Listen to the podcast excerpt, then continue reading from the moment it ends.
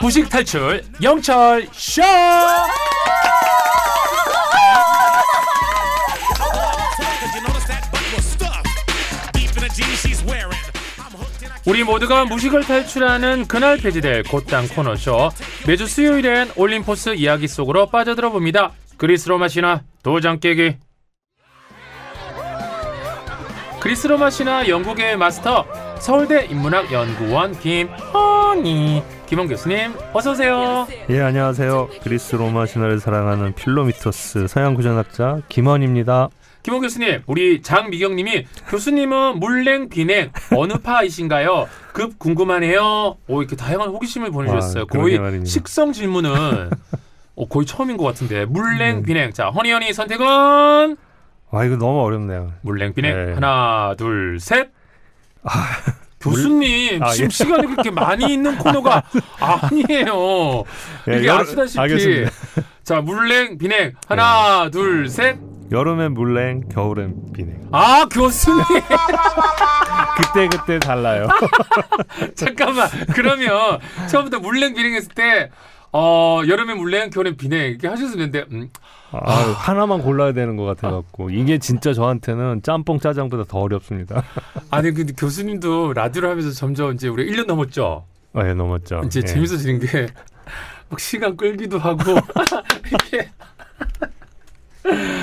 아 근데 아이고. 진짜 교수님 이거는 아까 진짜 짜장 짬뽕 이런 것처럼 네, 아 이게 비냉이. 땡길 때가 있고 예, 예, 맞아요. 고기를 예. 구워 놓으면 약간 싸 먹고 싶을 때가 있고 예, 예, 맞아요. 또 물냉이 땡길 때가 있고 이렇게 아, 좀 약간 우문현답이에요. 약간 여름철에는 시원하게 미, 물냉, 예. 겨울철 비냉. 아 음. 좋습니다. 아, 자 그러면 이제 오늘은 어, 물냉 비냉 상관없이 어떤 신화 속으로 안내해 주실지 자 달려라 허니 어디로 갑니까? 예, 그 마이클 잭슨, 엘튼 존, 브루스 스프링스틴 등 음. 그 서양의 그 유명한 아티스트들이 애호하던 패션 브랜드로 꼽히는 베르사체라는 게 있는데 네. 베르사체의 로고가 바로 그리스 로마 신화 인물이라는 거 알고 계셨나요? 아니요 지아니 베르사체 그 베르사체. 예, 예, 예. 그막 헝클어진 머리에 신비로운 눈동자를 가진 그 여인의 모습인데 누군지 아시나요? 헝클어진 머릿결 누구니?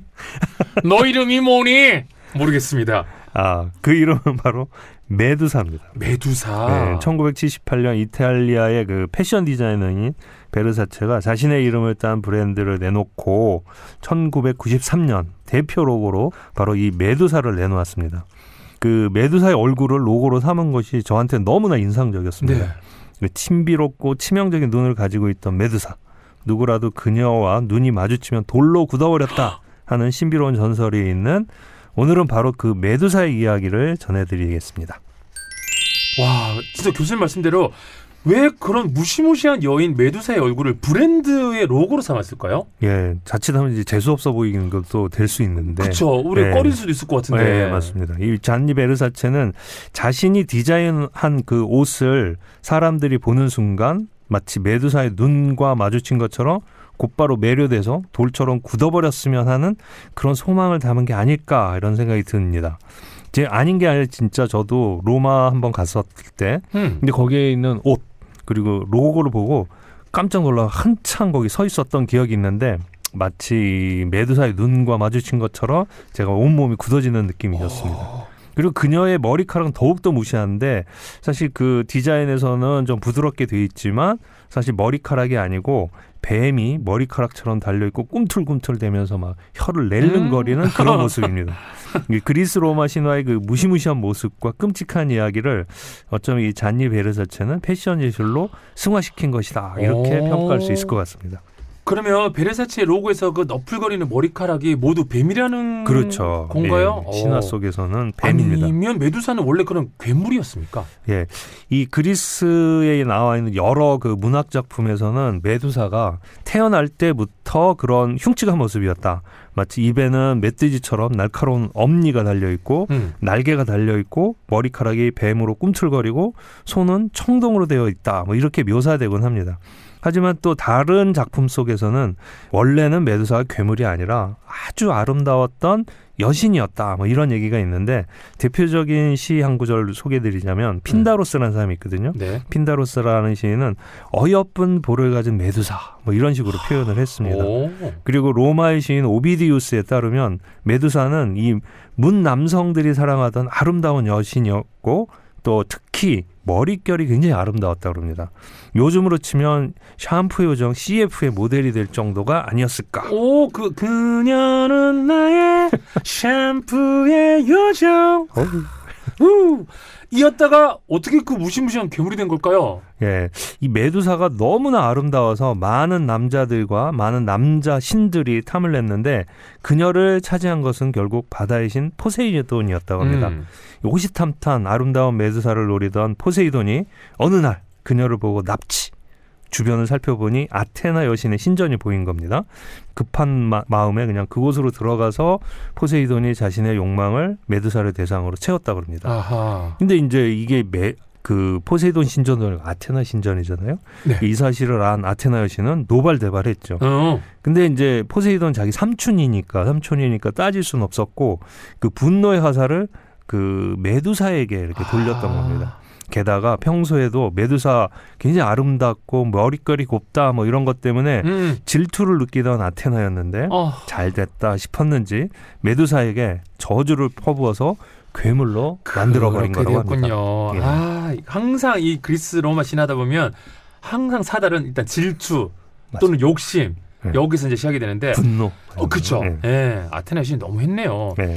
메두사는 피해자인 건데 애꿎은 데다가 화풀이한 거 아닙니까 그러면? 예, 맞습니다. 네. 사실 저는 이 신화를 읽다가 보면 메두사가 너무 불쌍한 겁니다. 음. 그 그녀에게 매력을 느끼던 그리고 다가섰던 많은 남자들이 그녀에게 반해서 그녀의 눈과 마주치는 순간 그리고 메두사도 자기에게 다가온 남자에게 눈길을 줬겠죠? 그랬겠죠. 그러면 그냥 상대가 순간 돌덩어리로 변하게 되는 거예요. 와. 그래서 그 메두사가 사는 곳은 마치 그 조각공원처럼 이렇게 그녀를 바라보다 돌이 된 그런 사람들로 어, 잔뜩 쌓여 있었어요. 스톤 stone stone stone 큰 바위 얼굴 네, 이렇게. 맞습니다. 그더 이상 메두사는 누구와도 사랑을 나눌 수가 없게 되었고 대화를 나눈 것처럼 불가능했으니까 얼마나 외롭고 고독했겠습니까. 아.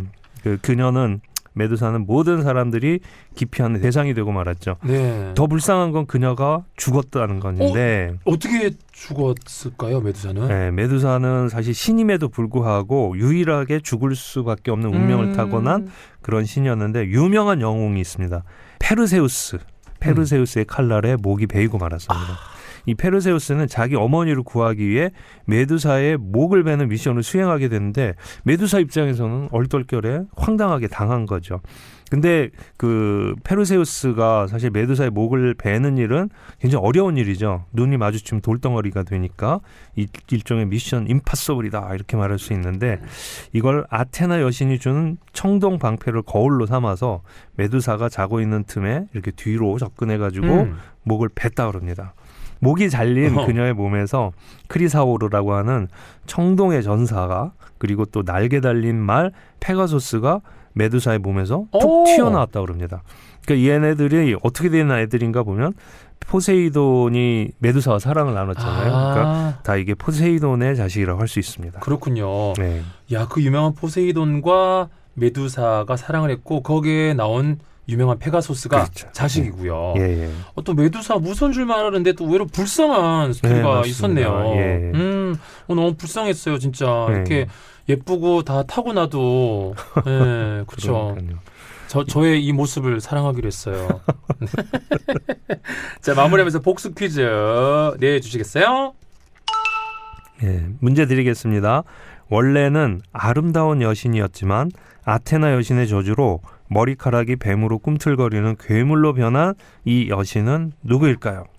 보기 나갑니다. 1번 메두사, 음. 2번 메시. 음. 네. 메로 시작하는 게 많이 없더라고요. 메주 콩을 할까 하다가 너무 억지스러울 것 같아서. 1번 메두사일까요? 2번 메시일까요? 샵2077 짧은 문자 50원 긴 문자 100원 고일라는 무료입니다. 지금까지 서울대 인문학연구원 필로미토스 김 김한 교수님이었습니다. 고맙습니다. 예, 감사합니다.